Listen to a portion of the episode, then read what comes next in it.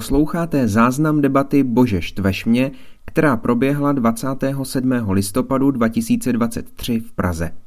Debata vznikla díky podpoře projektu Hledám Boha, který propojuje svět křesťanů a nevěřících a chce být nejdostupnějším prostorem pro diskuzi o duchovních otázkách a křesťanství v Česku. Svého cíle chce dosahovat především online komunikací s hledajícími, ale také spoluprací s organizacemi, které působí v terénu. Pokud byste se rádi do aktivit projektu zapojili nebo ho podpořili, více informací naleznete na webu hledámboha.cz. Bože, štveš mě.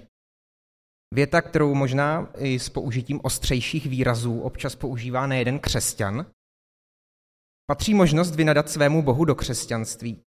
Jak být v modlitbě upřímný a co dělat, když se komunikace zasekne a druhá strana mlčí, tak nejen o tom si budeme povídat v dnešní debatě o upřímném dialogu s Bohem, která právě začíná tady v družinském sále u kostela svatého Ignáce v Praze. Vítám moc vás všechny, kteří jste dorazili naživo, ale moc zdravím také posluchače podcastu Bez filtru, kteří mohou záznam celé dnešní debaty poslouchat na herohero.co lomeno bez filtru bonusy. Na přípravě té dnešní debaty se podíleli kromě podcastového projektu, nebo podílejí kromě podcastového projektu Bez filtru, také projekt Hledám Boha CZ a Vysokoškolské katolické hnutí Praha. My tu dnešní debatu, na kterou jste dorazili nebo kterou právě posloucháte, rozdělíme na dvě části. V té první, která bude trvat asi tak 50 minut, budeme mluvit eh, tady vepředu s našimi hosty. Já jim budu pokládat dotazy a doufám, že oni budou odpovídat. Pokud budou mlčet, tak to zkrátíme, tu první část. Ta druhá, které dáme asi takových 20 nebo 30 minut, uvidíme, jak nám to půjde, potom bude patřit vašim dotazům. Ty dotazy budete moci pokládat během té první části a zhruba tak v polovině eh, té první části si vysvětlíme, jak na to. Eh, budeme totiž vybírat tři nejzajímavější dotazy mezi vámi, tři dotazy, na které se bude chtít zeptat nejvíc z vás. No ale k tomu, k tomu až za chvíli. Zároveň, a to už jste asi pochopili i díky Markovi, v této debatě budeme používat také červené a zelené karty. Každý jste dostali jednu takovou dvojici na svou židli, takže se prosím nebojte využívat. Myslím, že to nemusíme moc podrobněji vysvětlovat. Pokud zvednete zelenou kartu, znamená to, že na otázku, na kterou se vás jako publika budu ptát, odpovídáte ano, červenou kartou naopak dáváte najevo nesouhlas. Uvidíme, možná nám tu vzniknou zajímavé odpovědi. Před měsícem v Olomouci jsme se hádali s Tomášem Holubem o to, jaký je poměr, tak nevím, jestli tu dnes někdo z diskutujících bude tak vášnivý jako Tomáš Holub, ale zatím tak nevypadají, tak uvidíme. Třeba to do nich ještě vyjede. No a teď už eh, přivítám naše debatující. Eh, jsem moc rád, že je tu s námi přední, myslím, že můžu říct, přední česká teoložka, která vyučuje na Katolické teologické fakultě Univerzity Karlovy v Praze, paní docentka Miraja Ryšková. Dobrý Děkuji, večer. Dobrý večer.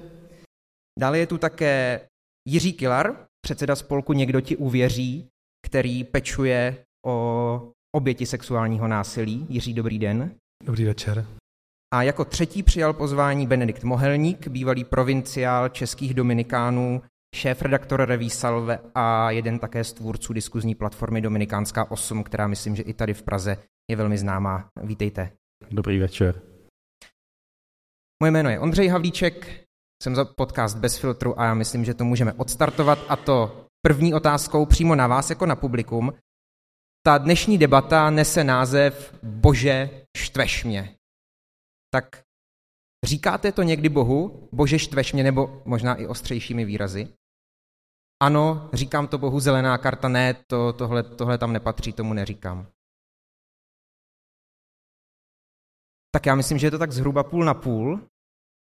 Zelených ne, ne. je víc. Zelených, Zelených je víc, víc. aha, dobře. tak budou tu zase ty spory o poměry. Pane Kilare, začnu s vámi. Vy otevřeně mluvíte nejen o tom, jak nyní pomáháte obětem sexuálního zneužívání, ale také o své vlastní zkušenosti se sexuálním zneužíváním. Proto, když jsme zvali vás jako hosty, tak u vás přirozeně jsme si dopředu trochu říkali, ho ten Bůh asi štval někdy. A my jsme spolu potom telefonovali a vy jste mi říkal, Ondřej, ale On mě moc neštval, já jsem mu to nikdy moc neříkal. Tak jak to, jak to je? No asi je potřeba si uvědomit, eh, jak eh, v křesťanském prostředí eh, se vychovává vlastně k tomu, abychom ovládali emoce.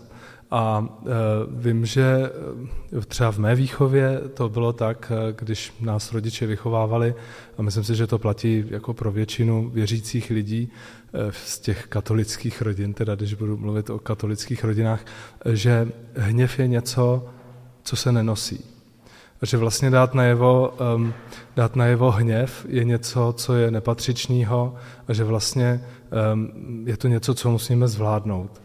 I spravedlivý hněv, um, já se to teďka třeba učím dát najevo uh, hněv, tak, abych někomu neublížil, ale zároveň tak, abych dokázal tu emoci pojmenovat a dát ji nějakým způsobem najevo a byla srozumitelná.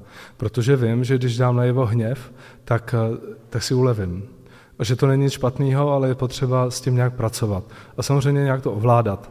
A já jsem se na Boha vlastně nezlobil i přes tu, myslím, poměrně těžkou životní zkušenost.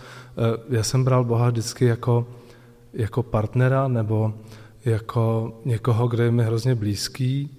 Eh, spíš jsem, já měl pocit, že jsem naštvaný na sebe, že jsem nedokázal Bohu donést ty věci, jako je třeba čistota nebo tak, eh, co po mně chce církev.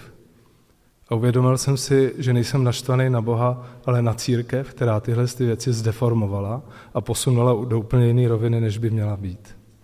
Vy jste říkal, že se učíte s tím hněvem pracovat, nebo že se ho učíte mít? Pochopil jsem to správně. No, spíš umět ho dát najevo, jako že um, uh, umím, umím, řekl bych, že jsou um, dvě, eh, dvě vrstvy hněvu. Jedna je takový ten spravedlivý hněv, který člověk má nějakým způsobem zpracovat a ovládnout, ale dát na jeho nesouhlas. A druhá je vztek. A ten vztek je samozřejmě špatná emoce, nezvládnutá emoce, která k tomu hněvu podle mého patří, ale zároveň eh, ten hněv eh, je vlastně opravdu očistná věc, a, nebo emoce. A když je dobře zpracovaná, dobře uchopená, tak může být i dobrým signálem třeba pro mé okolí, které uvidí, že mám taky nějaké hranice, za který se nemá jít. A takhle já vnímám hněv jako, jako oprávněný a spravedlivý. Je v tom případě oprávněný a spravedlivý i směrem k Bohu, protože jste říkal, že v těch eh, vztazích lidských je důležitý, je oprávněný, tak nepatří stejně tak do toho vztahu s Bohem. Já si myslím, že to nemusí být vůbec nic špatného. Za prvé si myslím, že, že Bůh to ustojí, a eh, že stejně jako se někdy můžeme hněvat na svoje rodiče, že nás třeba do něčeho můžou manipulovat, tak stejně tak se můžeme eh, hněvat i na Boha, protože máme pocit, že nás dostal do nějaké situace, kterou teďka nemůžeme zvládnout. Mně se to nestalo, takže já mluvím jenom o tom čistě hypoteticky, ale třeba já jsem spíš vnímal, nebo tuhle emoci já jsem vůči Bohu nikdy necítil, proto jsem vám říkal při tom našem telefonátu, že nevím, jestli budu vhodným kandidátem a budu mluvit o, o hněvu k Bohu, když to neumím. Takže tak. Mirejo, co na to říká katolická teologie na hněv na Boha? Katolická teologie na to říká poměrně dost, minimálně tedy biblistika, protože Job nebo i let, které žalmy o hněvu vůči Bohu, nebo možná to není tak jednoduše, tak si eh, bože štveš mě, abych to řekla slušně, ale to zoufalství z toho, že Bůh eh, neodpovídá, že Bůh nic nedělá. Já jsem tam nahoře říkala, že už eh, desetiletí se s Bohem hádám, protože mám pocit, že v mnoha ohledech prostě nereaguje že ty věci nechá běžet. Přesně tak, jak si to myslel ten Job, který se s tím Bohem hádal. Prostě já si myslím, že tohle je nezbytné. Jestli člověk nakonec dojde k takovému smíření, jako ten Job došel, tedy k té zkušenosti nějakého existenciálního setkání s Bohem, tak jo, ale nemusí se to úplně podařit. To vlastně neznamená, že člověk v Boha nevěří nebo ho neuznává, ale e, prostě je spousta problémů, nejenom osobních. Mě momentálně vytáčí i válka na Ukrajině a válka v Gaze a v Izraeli s tím, že to zoufalství a ta bezmoc, že člověk se obrací na Boha a vlastně nic a spousta lidí se obrací na Boha. To není o tom, že pán Bůh neposlechne mě a hledat, co zatím je, jak tomu porozumět. To si myslím, že je prostě strašně náročný a já prostě na mnoho věcí nemám odpověď. Ale v tom hledání už jste se posunula? E, možná, že trochu jo. Co jsou ty výsledky? To, že s ním nepřestávám komunikovat. Já s ním komunikuju fort. E, prostě já jsem dokonce, když jsem žila opravdu v situaci hluboké nespravedlnosti, tak jsem opravdu křičela. Opravdu křičela v modlitbě, křičela prostě zoufalství, naštvanost.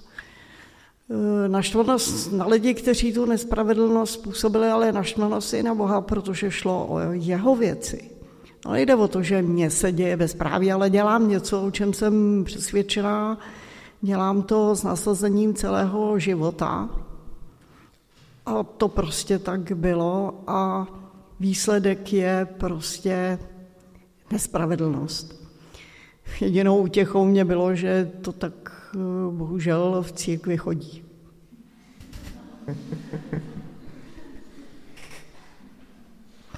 tak jako stačí si vzpomenout na zakladatele řádu, jak dopadli František a jiní, tak jako člověk, když eh, ví, jak to chodí, tak eh, vlastně ví, že to tak je. No počkejte, tak jaký je ten závěr? Jaký byl ten závěr toho vašeho naštvání? Bylo to, prostě to postupně se rozplynulo, nebo? Ne, to se nerozplynulo.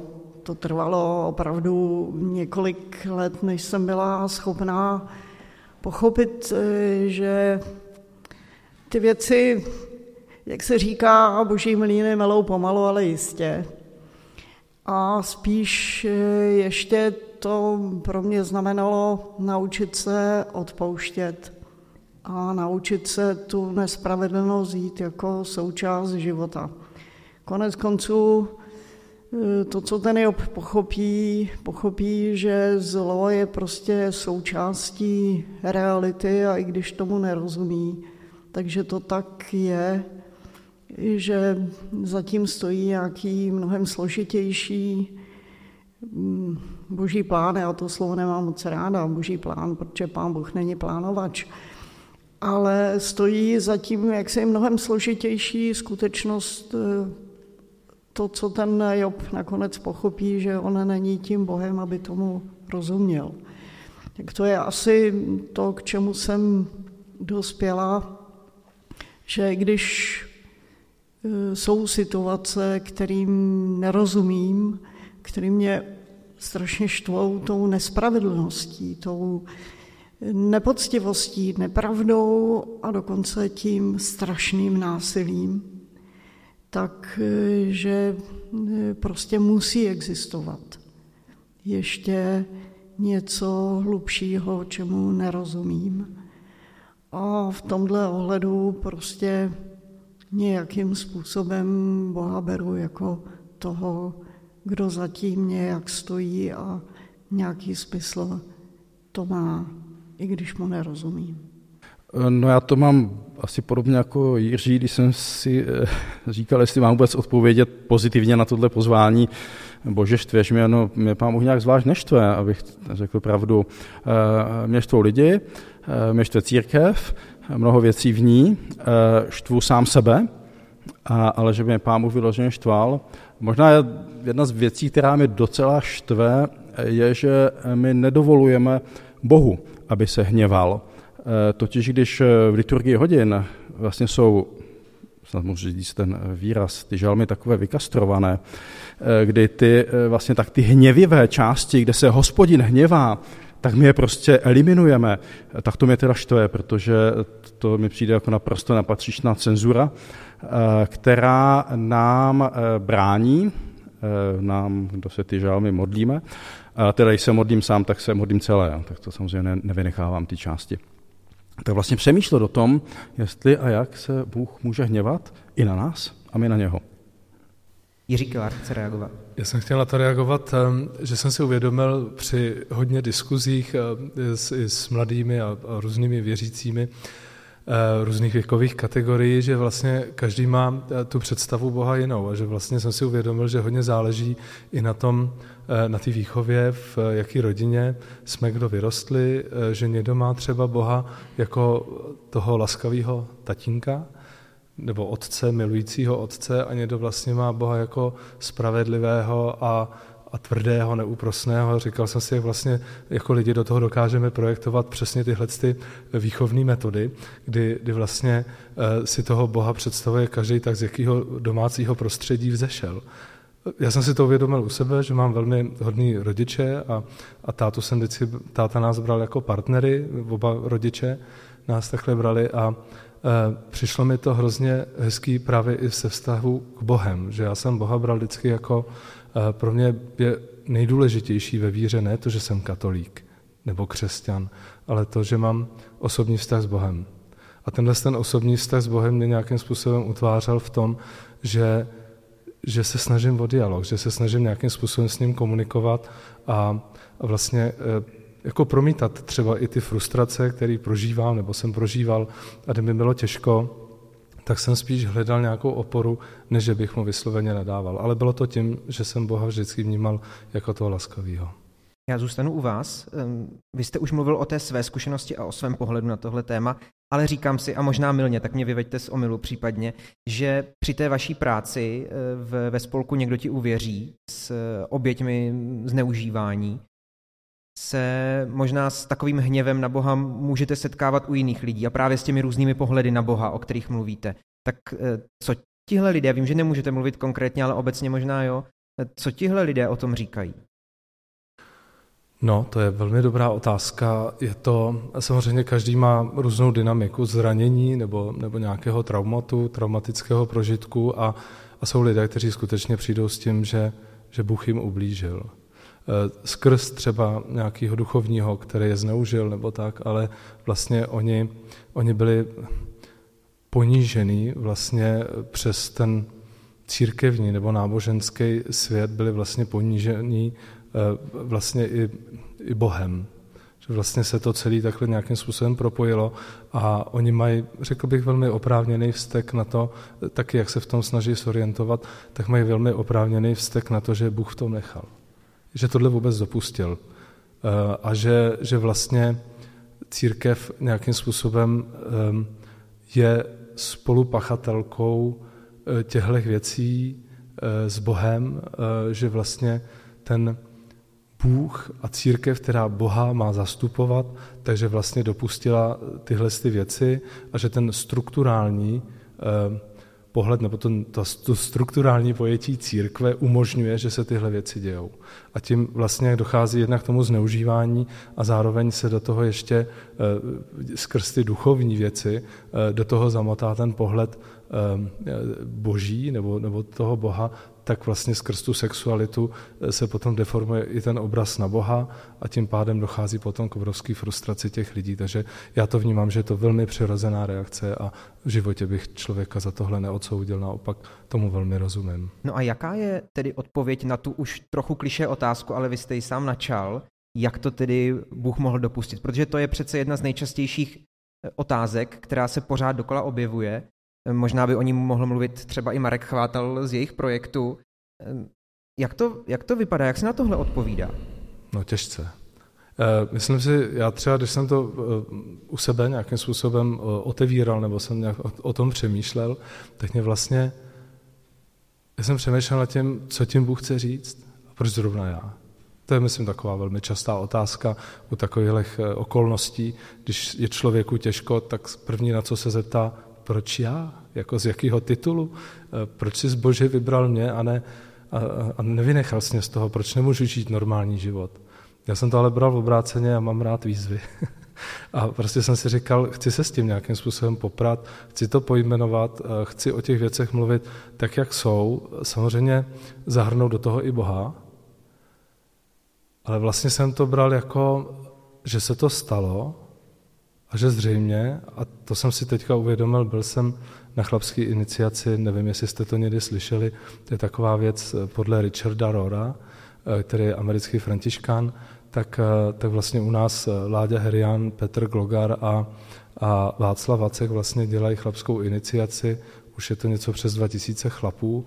A jedna z těch věcí, které se tam vlastně řešejí, tak je, je několik. A jedna z nich je vlastně to svoje posvátný, nebo to svoje zranění, které se nám stane, posunout do pozice posvátného zranění.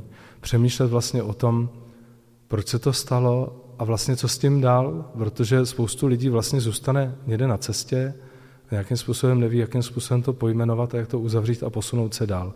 A já jsem si vlastně díky té iniciaci uvědomil jednu věc, že jsem odpustil svýmu pachateli, Protože já jsem si uvědomil při meditaci v lese, kde jsme byli sami několik hodin, tak jsem si uvědomil jednu věc, že bych si hrozně přál, aby ten můj pachatel byl, byl s Bohem. Že zřejmě on v životě nezažil tu lásku boží, kterou třeba zažívám já, nebo nějakým způsobem jsem ji navnímal. A že v tu chvíli se ve mně rozhostil takový pokoj, že jsem si říkal, že jsem vlastně vděčný za jeho vinu, toho pachatele, ale zároveň za tu boží milost, že jsem se z toho dokázal dostat bez následků a že jsem se mohl stát vlastně nástrojem pro pomoc druhých. Takže to vnímám, že to nějaký smysl mělo, který je pro mě jako velmi silný. Jak už tady padlo v odpovědích našich hostů, tak někdy je tou reakcí, ať už na e, vztek nebo na výčitky, ale taky třeba na radost, prostě boží mlčení. Obracím se opět do publika, můžete si připravit svoje karty. Jak to máte vy s reakcemi Boha na to, jak s ním mluvíte? Protože ta dnešní debata není jenom o naštvání, je obecně o komunikaci s Bohem. Tak kdo v tomto sále zažil, že v té komunikaci byl někdy sám, že to nebyl dialog, ale byl v tom sám a necítil odpovědi, necítil reakce? Pokud jste zažili tak zelenou kartu, tak to je stoprocentní zelená. Mirejo Ryšková, co s tím, když Bůh mlčí? Vy sama jste to říkala. To se musí eh, nějakým způsobem eh, ustát. Prostě eh, já si myslím, že máme takové kliše, že modlitba je dialog. To je prostě kliše, které vyvolává nepatřičná očekávání.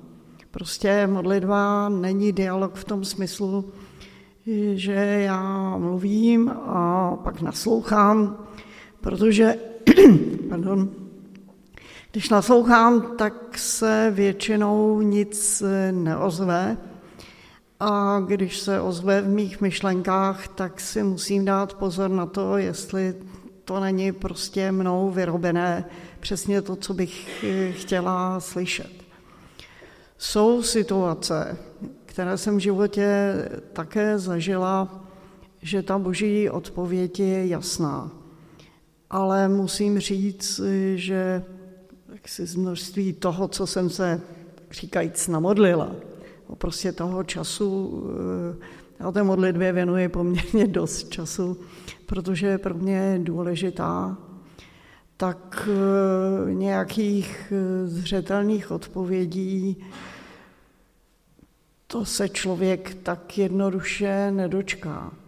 Ono je to trošku složitější, protože si myslím, že Bůh není tak eh, jednoduše partner, jako je lidský partner.